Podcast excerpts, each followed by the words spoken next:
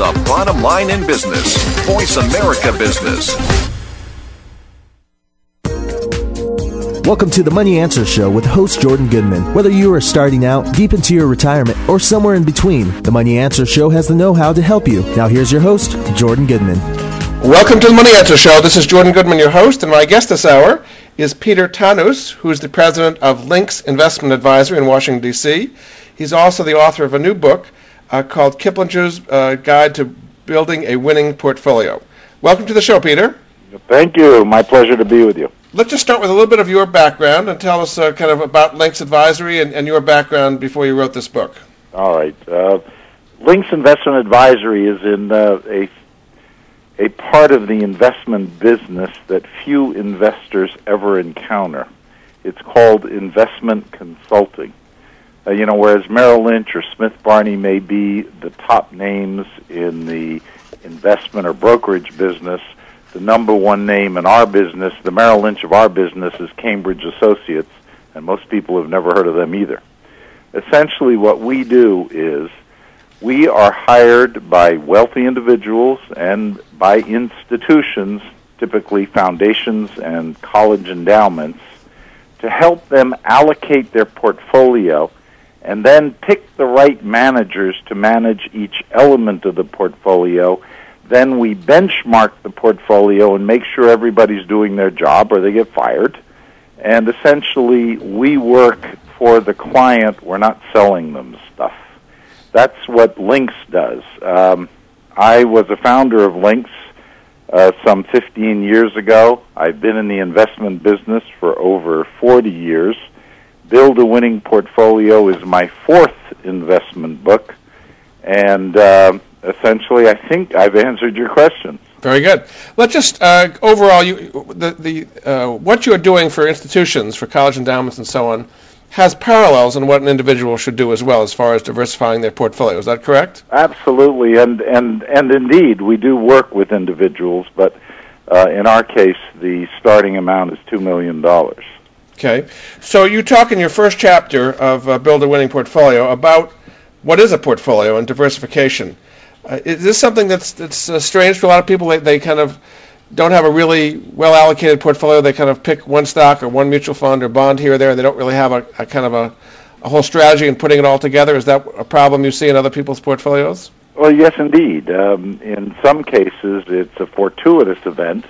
For instance, they happen to be a uh, a founder or a, an early stockholder in something like Microsoft or Google or AOL, and uh, they end up with a big pile of money in one stock, and that creates a happy type of problem, but it is a problem. In other cases, as you alluded to, Jordan, you have a situation where uh, people have a bunch of stocks that they bought, or they have a bunch of mutual funds that they bought, and they may think they're diversified, but when you use some of the tools that are available to analyze this, you find that they're not diversified. For example, owning five large cap growth funds is not diversification because they'll all tend to move in sync with one another.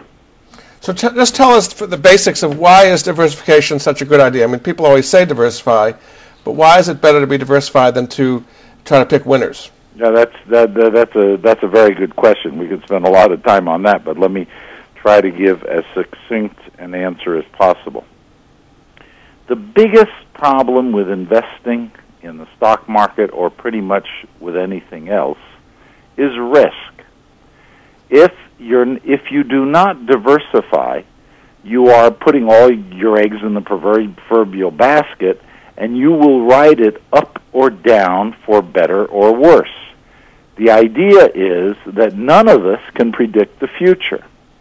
So if all of your assets are in either one investment or one type of investment, then you are betting the ranch that that particular thing is going to do very well and not have massive movements that will scare you away and that is that is a bet you ought not to make what diversification does is it smooths smooth out the process of investing for the long term simply because some of your investments will do well while others are not doing so well.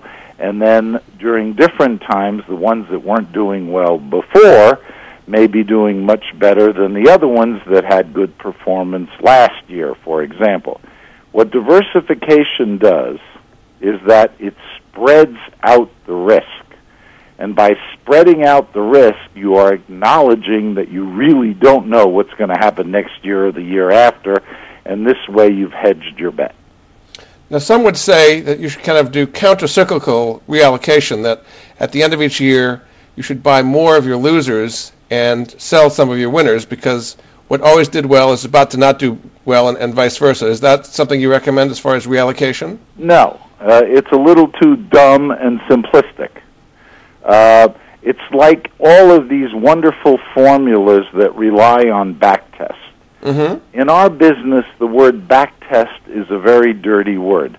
Um, let me first of all let me explain what a backtest is for those who don't Okay. know. A back test is simply taking. Let me pick one popular one that was popular a, uh, half a dozen years ago. The dogs of the Dow.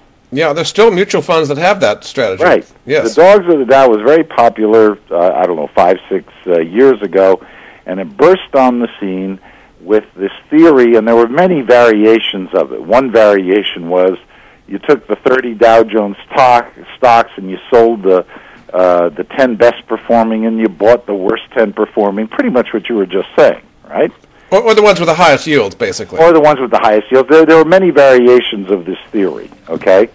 Now, and the way you proved that it worked was you back tested it, and you said basically, "Hey, look, if only you had done this for the past 20 years, your returns would have been 18% per year."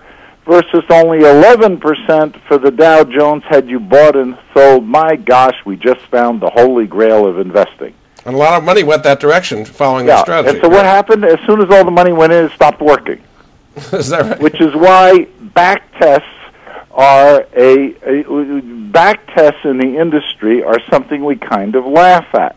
Uh, one reason is I've never met a back test I didn't like Uh-huh. because you can always find a way looking backwards to make a lot of money. It is much easier than going forward, I guess. Eh, no kidding. Uh-huh. So you're saying that looking at these back tests, because you see this all the time with money managers, particularly when they're launching a new fund, uh, showing all the back tests and how this has worked so well over time. So you're saying you should just ignore all that; it has no relevance. all that there, there are better ways to evaluate performance. First of all, look, one of the let's talk about mutual funds since that's what most people buy. All right, you take a mutual fund with a five or six year track record, and it looks pretty good. Okay, and you assume that because this manager did very well over the past five or six years, chances are he's going to do or she's going to do very well over the next five or six years. hmm History shows, however, that great mutual fund performance in any given year, or even over a number of years, has no better chance over the next three to five years of being in the top quartile, say, or uh, in the top 25% of mutual fund performers than any other method of picking them. Now, one of the biggest challenge if if you ask me what is the biggest challenge we face in our business? Hmm the single biggest challenge we face is trying to distinguish between a manager having being lucky or skillful how do you determine if that 5 year record was just because the guy was lucky or because he was really skillful I mean, five years is a lot of luck. That's got to be consistent luck over a long period of time. Exactly. And by the way, and as you just correctly pointed out, time is one of the factors that you look at. Because if you take the stock market as a whole, I think most aware investors know the, how difficult it is to beat the market. most mutual funds, the majority of mutual funds that invest in large cap stocks do not beat the stock market. Meaning the S&P 500 or the indexes, you're saying. Exactly right. What are the latest numbers on that? About 80% don't? No, it's not that high. Uh, the latest numbers are in the 60, 70% area. So that means 30% do beat it. That means 30% do beat it, but guess what? It's not the same 30%. It ain't the same 30% every year. Now, you talk in your book, uh, Building a w- Winning Portfolio, about uh, Peter Lynch and, and Warren Buffett, and you say that you know there are, as you would call them, outliers who can consistently beat the market. So are they just some kind of uh, asteroid from out of space or something, or how is that possible? Well, you, you get into you get into big discussions. In an earlier book called Investment Gurus, I interviewed these people. I interviewed Peter Lynch and Mario Gabelli and all the well-known names, uh, and I also interviewed a bunch of finance academics, including two Nobel Prize winners. Now, where these people are different is that the academics, for the most part, believe that there's no such thing as skill in investing because the markets are efficient. Mm-hmm. The Peter Lynches of this world believe that they are talented. Uh, I concluded that for the most part, there are some talented people. And by the way, in my book, uh, Build a Winning Portfolio, I point out there's a chapter in which I take you through the Morningstar, um, uh, the the Morningstar website's version of how to pick a mutual fund and what questions to ask, and I'll and I walk you through what are the right answers to those questions to get at hopefully a winning mutual fund, which will be uh, part of your portfolio. Okay. But by and large, let me just cut to the chase here and give you the answer uh, to the question. A, there are talented people out there. B, uh, there's a w- there may be a way to pick them. And C, we'll talk about it later. We're going to come back after the break. Uh, this is Jordan Goodman of the Money Answer Show, and my guest this hour is Peter Tanous, uh, who is the president of Lynx Investment Advisory, and he's written a new book called Build a Winning Portfolio. We'll be back after this break.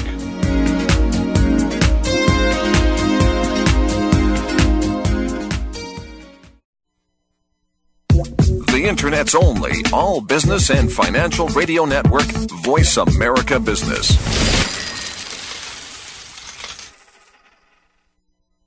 You hear business show after business show all geared towards improving a company's bottom line. But what about your bottom line?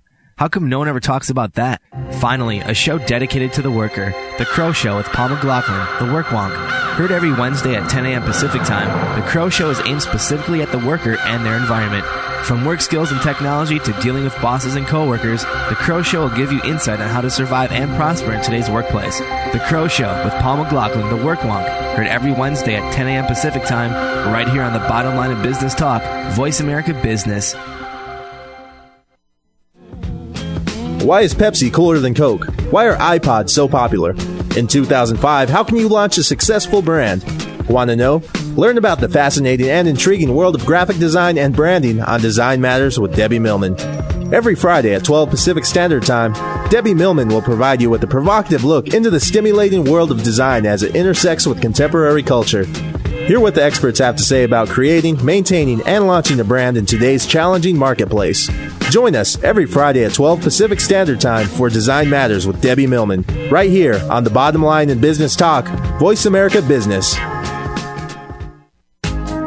Jordan Goodman has created the Money Answers Network to put at his listeners' fingertips the very best personal finance products and services that he has found in his 30 years of research. If you have a money question, Jordan Goodman has a money answer. To find out more, go to www.moneyanswers.com. The Money Answers Network features top products and services in virtually every area of personal finance, car buying and leasing, college financing, credit debt, financial planning, investing, insurance, legal services, mortgages, retirement planning, wills, and more. Only businesses that have demonstrated excellence in both their products and services are invited to become members of the Money Answers Network. The public can sign up for membership in the Money Answers Network at no charge in order to be apprised of the latest useful resources. To learn more, visit www.moneyanswers.com. Get ahead with Money Answers. The Internet's only all business and financial radio network, Voice America Business.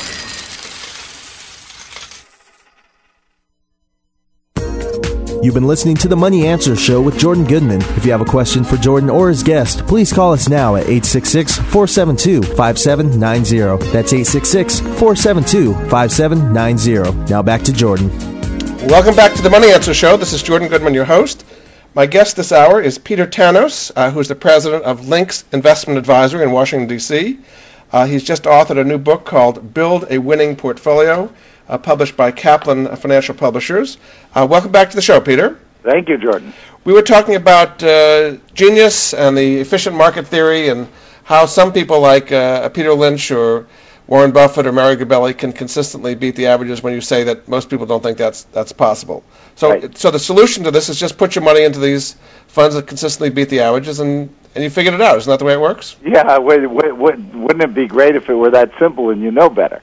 Uh, the problem is that there are very, very few consistent outperformers in the mutual fund or in any other business. Uh, what we, uh, what I often tell my clients, it's kind of interesting, is I say, you know, when you come in here, I assume you're the unluckiest person I've ever met, which means that if I tell you we have a manager or a fund that has beaten his benchmark or the market for the past six years, I am pretty convinced that the minute you invest with him, he's going to start doing very badly, only because you're so unlucky. So, how do I counter that? I counter that, number one, by diversifying properly and by making sure that we are in many different asset classes to, as we discussed earlier, smooth out the ride. But to get back to the point before the break about beating the market and why so few do it, I, I can give you an answer to that. One of the reasons is that if you invest in large company stocks, the market is very efficient in that area. Why? Because there are dozens of analysts covering every move the company makes. So the chances that one analyst has more insight than another on Google or Microsoft or any large company you want to mention uh, is rare and not likely to have happened. So in big company stocks, you're better off buying an index fund, which might charge you 10 or 50, or Uh, 10 or 20 basis points or a fraction of a, of a percent, because if you buy a large cap mutual fund, you're basically going to be paying 100 basis points or thereabouts, and that 100 basis points has to be made up in performance just to stay even. An unlikely event. The real answer is this to get outperformance, to beat the market, you have to take a chance with a more concentrated portfolio. So, what we tell our clients is this you ought to have core investments in the stock market, likely in index type funds, which will cost you very little. And guess what? You'll never trail the market. You won't beat it either, but at least you won't be disappointed. And to get the extra performance, we'll use some satellite managers. This is called by many investment professionals a core satellite approach. The satellite managers will be mutual funds in areas like international, small cap, uh, maybe even emerging markets, which are riskier so that you would have a smaller allocation to these. But because these portfolios are concentrated, they don't have 300, 400, 500 stocks. They may only have 30 or 40 stocks. Here, you're paying for the manager's skill in selecting the right companies and knowing them inside and out. And that those are the ones that have a very good chance of beating the market. So for the average investor using that strategy, what percentage should you keep typically uh, in the index funds and the kind of uh, more aggressive concentrated portfolios? Well, uh, of course, this there are a lot of other factors here, like the age and the amount Yeah. of time uh, you. Let's say somebody in their 30s, you know, kind of average middle class person, you know. Okay. Um, uh, let's assume that you're going to be 70% in stocks and 30% in safe things like fixed income or municipals. Uh-huh. Of the 70% in stocks, you should probably have half or a little bit more in index type funds. Possibly uh, two thirds of the of that amount in U.S. index fund and in one U.S. index fund. Uh, any any you know you can pick the Vanguard S and P 500 is obviously a good choice, Mhm. very low cost, and then you also would have some amount in an inter, a broadly diversified international fund Mhm. because uh, that kind of diversification has become increasingly important. Let's say the two of those represent roughly 60% of your equity portion of your portfolio. And the other 40% is spread amongst various concentrated funds? Exactly right. The other 40%, you would buy three or four concentrated funds in areas like emerging markets, that would be your riskiest, uh, small cap, and here you might do a small cap value and a small cap growth. And uh, I increasingly, and I, I talk about this in the book, uh, unlike the portfolios of 20 and 30 years ago, I think today every portfolio, no matter what size, should have an allocation to energy and specifically to oil. We can go into this if you want. You mean energy Why? funds? And, and Bro- to gold. Uh, So, so precious metals funds and energy funds, you're saying? Exactly right.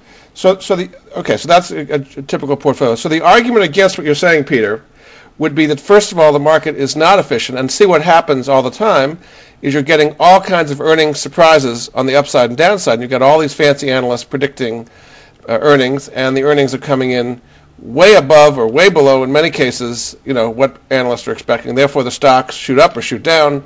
Um, even on the earnings, and then also on the perception of the earnings. The company, uh, Google, can come out with a super fantastic, uh, you know, 50% increase in earnings, and then the forecast it gives is not quite as bullish as people think, and the stock drops Yeah, the 50%.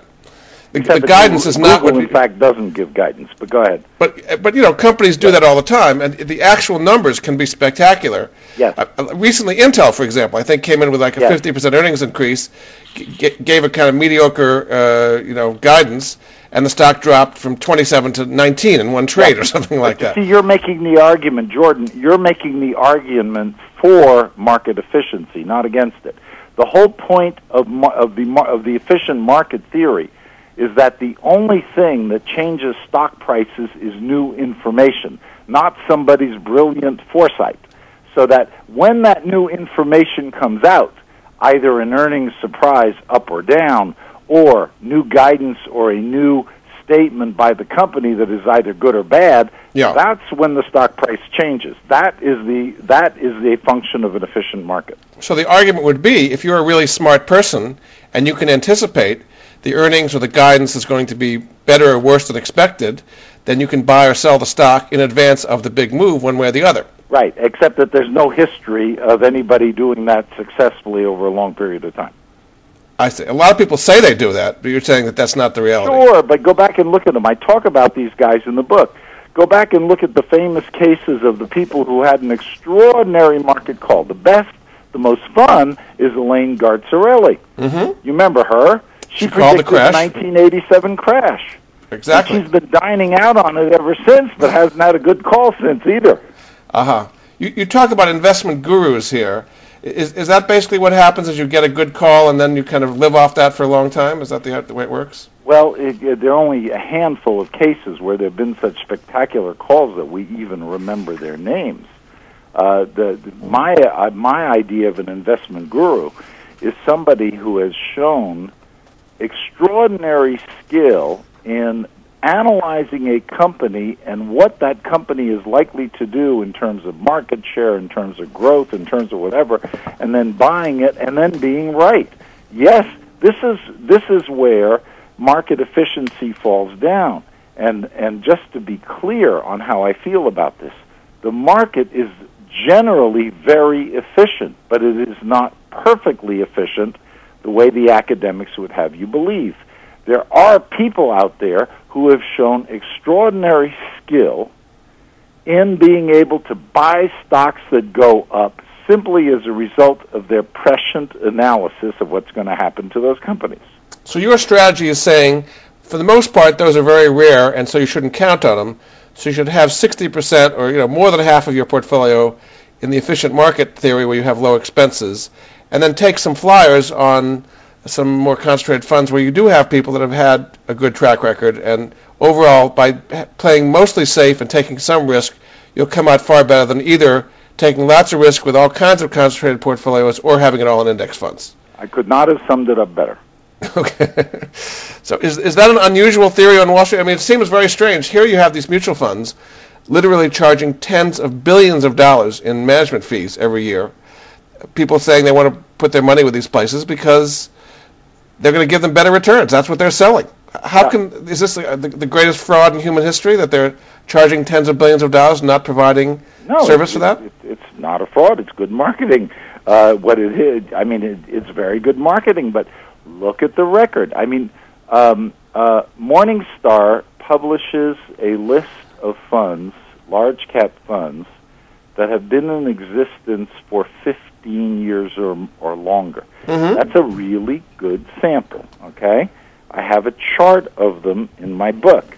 Now, there are about, I'm doing this from memory, 350 mutual funds, large cap mutual funds, that have a 15 year track record. Okay? Okay.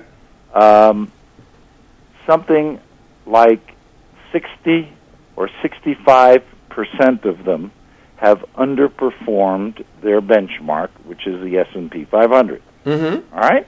Now, that's 35% of outperform. let, let me just add another point to this. Of those that outperformed, okay, yeah. most of them did it by a percentage that is not particularly meaningful. And then over on the left of the chart, there's a little bulge uh, of people that have outperformed by a significant amount.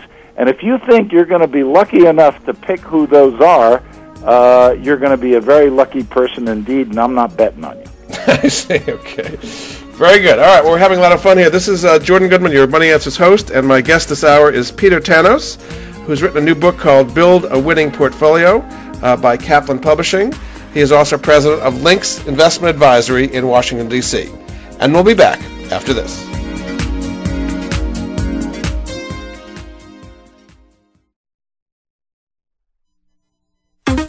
Bottom line in business. Voice America Business. Tune in every Tuesday at 8 a.m. Pacific Time for The Growth Strategist with Aldonna Ambler. On the show, Aldonna and some of today's top business professionals will discuss some of today's most pressing business issues that hold you, the business owner, back. Aldonna will also give you 21 ways to grow with her list of growth strategies.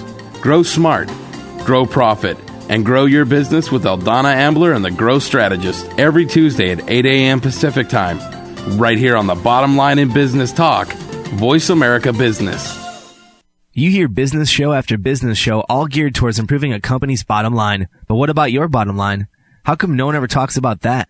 Finally, a show dedicated to the worker, The Crow Show with Paul McLaughlin, The Work Wonk. Heard every Wednesday at 10 a.m. Pacific Time, The Crow Show is aimed specifically at the worker and their environment. From work skills and technology to dealing with bosses and coworkers, The Crow Show will give you insight on how to survive and prosper in today's workplace. The Crow Show with Paul McLaughlin, The Work Wonk. Heard every Wednesday at 10 a.m. Pacific Time, right here on the bottom line of business talk, Voice America Business. Jordan Goodman has created the Money Answers Network to put at his listeners' fingertips the very best personal finance products and services that he has found in his 30 years of research. If you have a money question, Jordan Goodman has a money answer. To find out more, go to www.moneyanswers.com. The Money Answers Network features top products and services in virtually every area of personal finance, car buying and leasing, college financing, credit debt, financial planning, investing, insurance, legal services, mortgages, retirement planning, wills, and more. Only businesses that have demonstrated excellence in both their products and services are invited to become members of the Money Answers Network. The public can sign up for membership in the Money Answers Network at no charge in order to be apprised of the latest useful resources. To learn more, visit www.moneyanswers.com. Get ahead with Money Answers. The Internet's only all business and financial radio network, Voice America Business.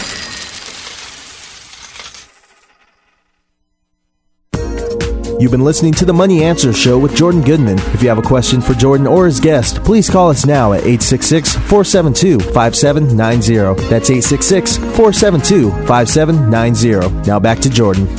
Welcome back to the Money Answer Show. This is Jordan Goodman, your host, and my guest this hour is Peter Tanous, uh, who's the president of Lynx Investment Advisor in Washington, D.C. Uh, he's written a new book called Build a Winning Portfolio, uh, published by Kaplan Publishing. It's part of a series by Kiplinger's as well. Uh, welcome back to the show, Peter. Thank you, Jordan. Okay, well, I want to get into some things you talk about here that people may not be familiar with, which is the, the Greek letters. You talk about uh, alpha and beta. Yeah. Let's just do a, a, brief description of alpha and beta and how investors should be using those concepts. Okay. Beta, uh, most investors are somewhat familiar with beta. It's a, it, it basically is a, uh, is a term that refers to the volatility versus the market. So uh, or something else, but in most cases, the market. So, for example, a beta of one is the stock market, and a beta of one and a half means it's 50% more volatile than the stock market, and a beta of 0.5 means it's 50% less. Yeah. Alpha. Let's just talk about beta ahead. for a second while you've got that. And how should you use that concept? Do you want high beta funds or low beta funds or some combination of the two? Or how, well, what do you, how do you use beta? Yeah, um, uh, you want.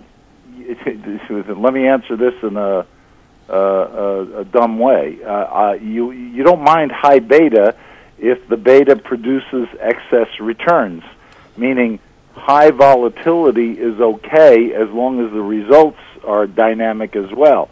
Uh, in most cases, since you don't know the answer to that question in advance, is that if you want to be aware of how volatile a particular investment is, and and that is uh, that, and then you make up your own mind as to whether or not the volatility is tolerable for you. And you're saying that's something most investors do not particularly understand is how volatile. I think, yeah, no, most of them don't. But but and there are lots of different measures. Some of them are more techy to our business, like R squared and uh, uh, standard deviation is the is the standard measure of volatility that we use in the business.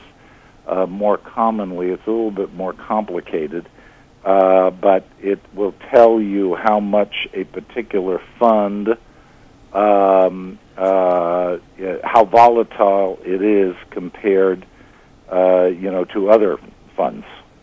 So you're saying, so if you have a bull market and you're pretty convinced the stock market's going to be going up, then you'd want high beta funds. If you think the market's going down, you should want low beta funds. Does that make sense? Well, uh, partially. Uh, again, you know, beta, uh, high beta does not does not mean you know outperformance.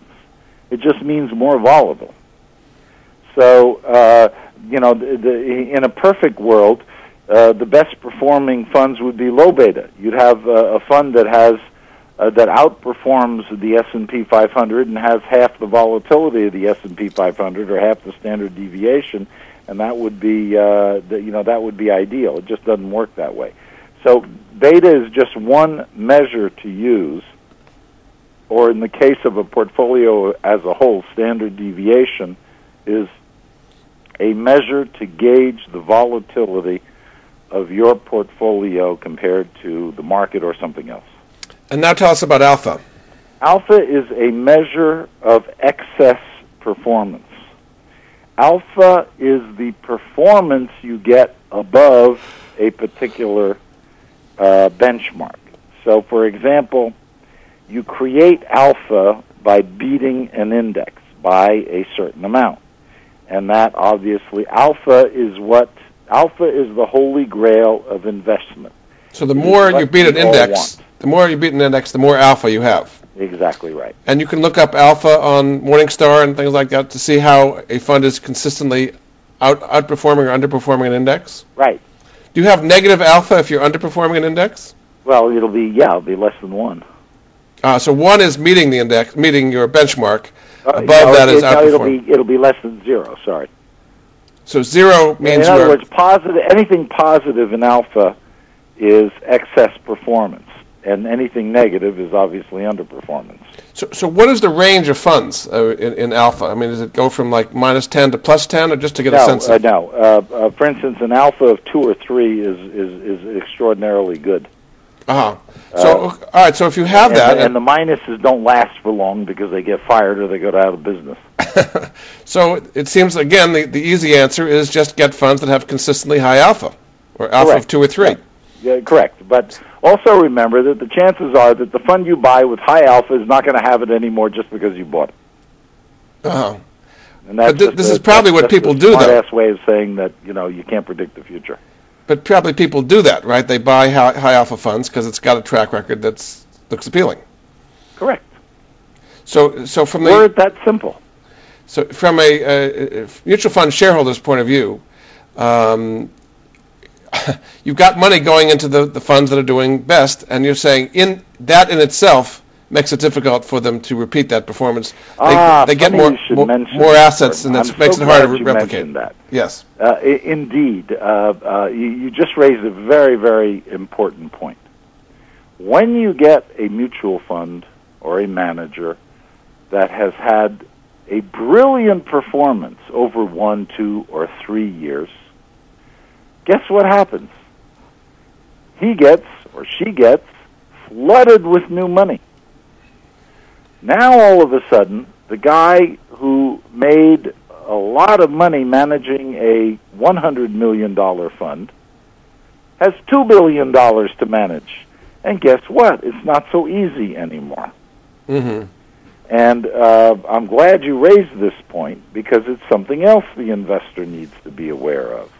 A flood of money going to a manager who got written up in Money Magazine or appeared on your broadcast or uh, was otherwise feted around town as the new superstar or the next Peter Lynch uh, is likely to be deluged with money and and and is also likely to find out that picking those nice little companies that uh, he was successful in picking earlier is no longer possible because he's got too much money to invest. So it's just another thing to look out for.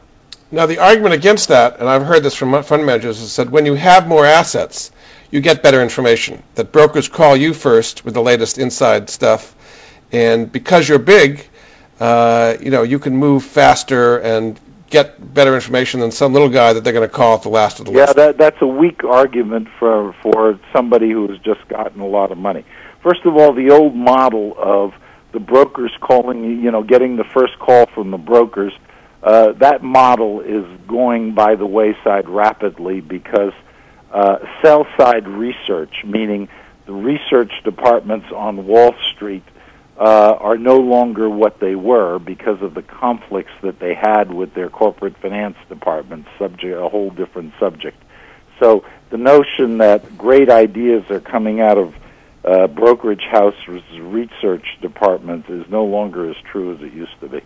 I mean, some would argue there that again it's gotten better because now you have regulation FD and everybody's basically on the same plane, so you have to pay, you know, good money to get this these really really Right. smart people uh, to beat the, the level playing field. So the people on the sell side are even more skilled than they ever used to be because, and they don't have any conflicts that they used to as well. Yeah, but the problem is that that uh, the sell side brokers used to be smart and very well paid, not because of the advice they gave to the brokers to give to their clients, but because of uh, because they were pushing corporate finance deals, uh, which made a heck of a lot more money than the puny commissions that brokers make now uh, executing transactions. So uh, it So- works. so what has ways. I'm happened- not a big fan of sell side research. So what has happened since Regulation FD and Sarbanes-Oxley and the Chinese Wall and all the things that have separated investment research and investment banking? How has that affected investment research? Uh, a lot of the research now uh, is done by separate private research firms that get paid in soft dollars or get paid in hard dollars uh, by customers directly, by pension funds, and by others who want their research unconflicted uh, by other activities, which is a nice way of saying that they don't want their research from brokerage houses. So that sounds like it's better research than it used to be, if it's more objective. Yeah, but most investors don't have access to it. Really? Oh, sure. I mean, you know, pension funds do. I mean, you're talking about like a Value Line or Standard and Poor's. Oh or... no, no, no! I'm not talking about that at all. I'm talking about little shops that you've never heard of, where a lot of great analysts are now congregating and getting paid uh, for offering pure research and, and not corporate finance activities. So uh, the value lines uh, and those have been around for a long time. Uh, Morningstar and others, they provide a very valuable service at not very much money. But again, here again, the predictive value of this stuff is questionable. You have to be very careful uh, and use the information for gathering the facts, and then you've got to make judgments about back to allocating your portfolio, diversifying the risk, and making sure that uh, your portfolio can withstand inevitable problems that come down the road that you and I cannot predict. So you're saying, but how about these small shops that are exclusive and being paid by big pension funds? Uh, do they have a better record because they're more exclusive and more objective? There are no records uh, for them. Uh, their their value is in the eyes of the beholder.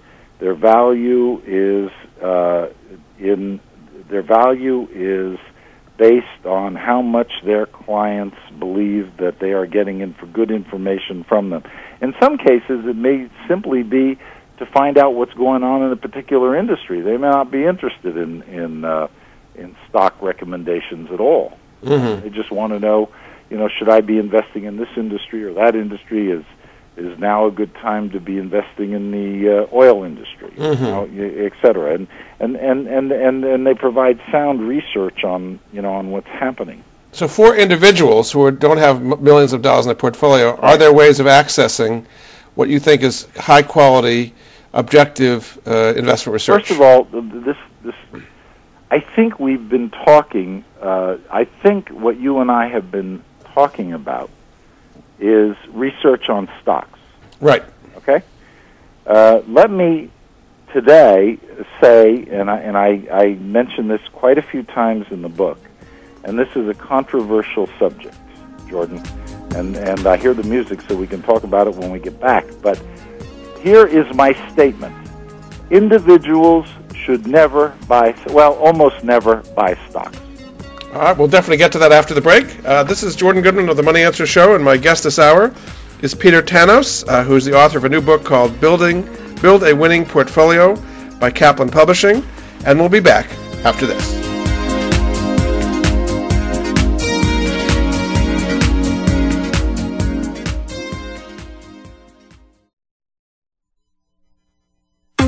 Bottom line in business. Voice America Business. Jordan Goodman has created the Money Answers Network to put at his listeners' fingertips the very best personal finance products and services that he has found in his 30 years of research. If you have a money question, Jordan Goodman has a money answer. To find out more, go to www.moneyanswers.com. The Money Answers Network features top products and services in virtually every area of personal finance, car buying and leasing, college financing, credit debt, financial planning, investing, insurance, legal services, mortgages, retirement planning, wills, and more. Only businesses that have demonstrated excellence in both their products and services are invited to become members of the Money Answers Network. The public can sign up for membership in the Money Answers Network at no charge in order to be apprised of the latest useful resources. To learn more, visit www.moneyanswers.com. Get ahead with Money Answers. Achieve Total Wealth Management. Listen to Three Dimensional Wealth with Rory Diefendorf every Monday at 2 p.m. Pacific, 5 Eastern, right here on Voice America Business. Three Dimensional Wealth is a show dedicated to teaching you a value based approach to comprehensive wealth management through practical strategies and expert advice. Take your first step down the road to financial independence. Listen to Three Dimensional Wealth with Rory Diefendorf, Mondays at 2 p.m. Pacific, 5 Eastern, here on the Bottom Line in Business Talk, Voice America Business. Have you ever had a bad day and wish someone could come along and change it at the flip of a switch? Do you dream of living the life of wealth, great relationships, and the perfect job, but don't know where to start? Then tune into The Winner's Attitude with corporate trainers, motivators, authors, and host Jeff and Val G. No difficult strategies or complicated keys. Jeff and Val present a powerful and effective technology to switch your operating system to create the most amazing life. It has been said that winners have simply formed the habit of doing amazing things. Winners know how to activate that switch, and so can you. The Winner's Attitude with Jeff and Val G. Broadcast each Friday at 8 a.m. Pacific, 11 a.m. Eastern on the Voice America Business Channel. The Winner's Attitude. Switch me on. The bottom line in business.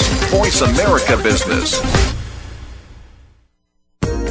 You've been listening to the Money Answer Show with Jordan Goodman. If you have a question for Jordan or his guest, please call us now at 866 472 5790. That's 866 472 5790. Now back to Jordan. Welcome back to the Money Answer Show. This is Jordan Goodman, your host, and my guest this hour is Peter Tanous, uh, which is spelled T A N O U S, uh, who's written a new book called Build a Winning Portfolio. He's also president of Lynx Investment Advisory in Washington, D.C. Uh, Peter, well, you might give them a, a website for you to, the, for them to contact you at Lynx as well. Uh, www.lynxinvestment, L-Y-N-X, and then the word investment uh, in singular, uh, dot com. Very good. Well, right before the break, you said an individual investor uh, should never buy an individual stock. They should basically only do mutual funds. Why would you say that? Well, I'll answer a question with a question. If you're going to buy stocks, and I'm assuming that you're a serious fellow and you're going to do some research on the stocks that you buy, and I'm going to assume that, you know, you're not employed in the business, so you'll be doing this part time, maybe spending a half an hour to an hour a day doing the research and then deciding what stocks to buy. My question is spending an hour a day doing this, explain to me, and more importantly to yourself, how you're going to do better than somebody who spends eight hours a day doing exactly the same thing. Well, software today that will tell you exactly what to buy. It's the software that has the intelligence. That's how are you going to do better? Why is it that you are going to do better than an investment professional? So you're saying that individual investors almost never do better than professionals? The professionals almost never do better than the market. so, so, so we're taking it down a notch here. The professional now, for the sake of this discussion, let's assume that you know you're both just as smart. Okay? Yeah. You're both really smart. And you have similar tools, say. You have similar tools, except that the investor does it eight hours a day and you do it one. Explain to me how you're going to do better. So it's a matter of the amount of time you put into it. Well, it's a matter of the amount of time and the professionalism and whatnot. Now, if you want to tell me that you're going to do as well spending an hour a day as the guy who spends eight hour a day, then um, great. You've got something that I can't possibly identify, but for lack of a better word, I'll call it luck. If you do if you do better, and you can call it whatever you want. Yet there are all kinds of programs being marketed all the time you know, the red lights and green lights and the green arrows and the red arrows and all these different things that if you follow this 15 yeah, minutes a day. Right. Yeah, they, Jordan, there are a lot of, you know, Las Vegas is the, I, I, is the second or first most visited tourist spot in the country, too. Mm-hmm. And a lot of people go there, and most of them don't come out winners, but they have a great time. My point is that there are an awful lot of individuals who enjoy doing this. And sometimes they make money, and sometimes they don't and I have a pretty good feeling that they don't probably benchmark themselves appropriately against uh, what they should or shouldn't be doing. What we tell our clients is that if you really like the idea of buying stocks yourself, take a proportion of your portfolio, maybe 5 or 10%, and manage that money yourself. And we have a number of clients that do that. And but you know, leave the serious investing to the pros and properly allocate it, and we'll review how they're doing together. Now, in some cases, the the, the people who are who are buying the stocks themselves actually do much better. But why is that? Because they only buy four or five stocks, and that is a very concentrated portfolio. And if two or three of them do extremely well, then obviously they're going to beat a portfolio of 300 stocks. Let's just talk a little bit about you have in chapter nine of uh, building a winning portfolio. Uh, it's about picking financial advisors. What are some of the uh, tips that you would just generally give on how, how to get the best kind of advisors for your situation? Well, first, um, obviously, to get a financial advisor, you're going to have to have a portfolio of a certain size. Uh, I'm going to say, you know, fifty to a hundred thousand dollars. If your portfolio is less than that, uh, uh, may I modestly say that my book will do the job for you. Mm-hmm. Um, if you ha- as you develop a larger portfolio, uh, professional advice will be useful. But here is the conundrum. What you want to avoid is getting advice from somebody who earns money by selling you stuff. I mean, the last place you want to get advice from is from somebody who's going to earn a commission on the mutual fund that you buy. But the only problem is people who are, are uh, fee only, and not commission, are going to take you know minimums that are going to be quite high because that's the only way they That's make money. the problem. Now, fee only is obviously the best way to go because you're getting pure advice and you're paying for it. Yeah. Um, uh, and and chances are they're going to recommend no load funds. Uh, one of the points I harp on in the book uh, ad nauseum is there is never ever a reason to buy a load fund unless you like to make a life avocation out of supporting brokers. Yet about Uh, eighty percent of the fund assets are in load funds now. Say again. Yet about eighty percent of the mutual fund assets are through load funds these days. No loads are becoming an endangered species.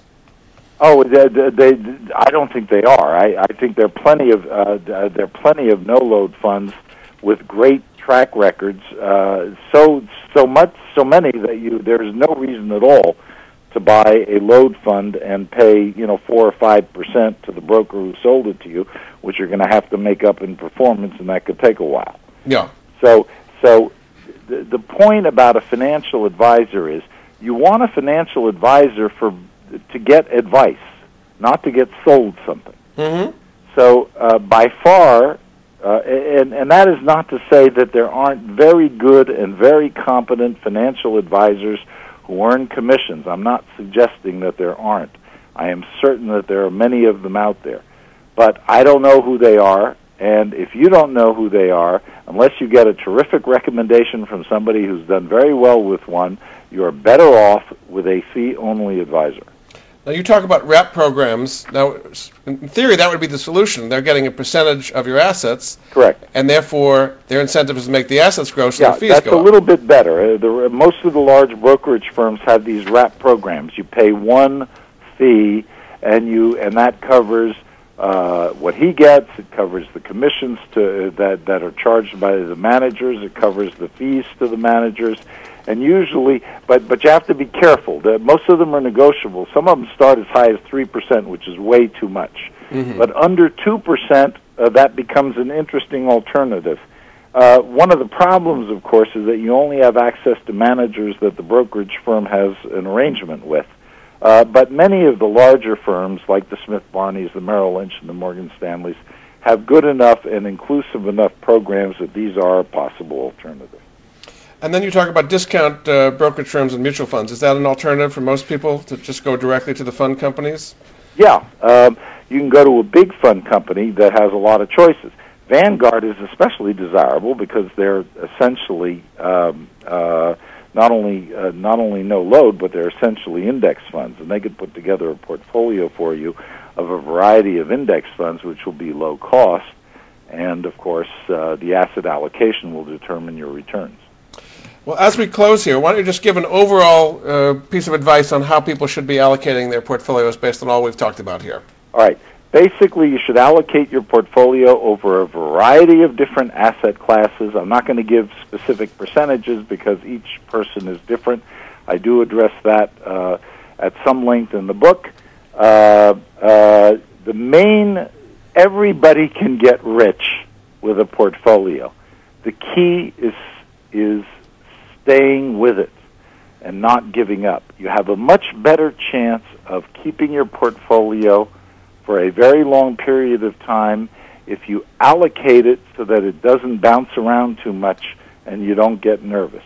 But uh, we have some sample portfolios in my book.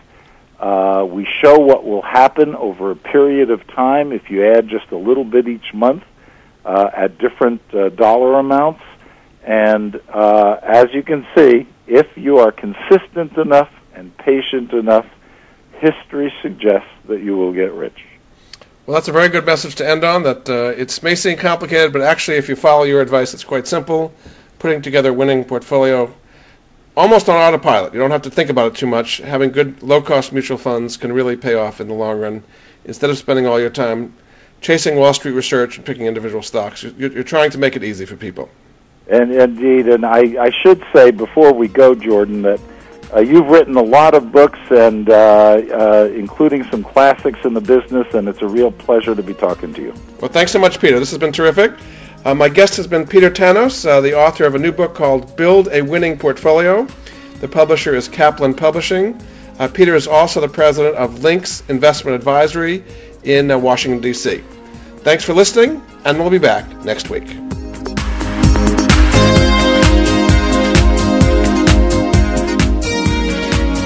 Thank you for joining Jordan Goodman and the Money Answer Show. If you have a question for Jordan, please visit his website at www.moneyanswers.com. And be sure to tune in every Monday at 12 p.m. Pacific Standard Time right here on Voice America Business. See you next week.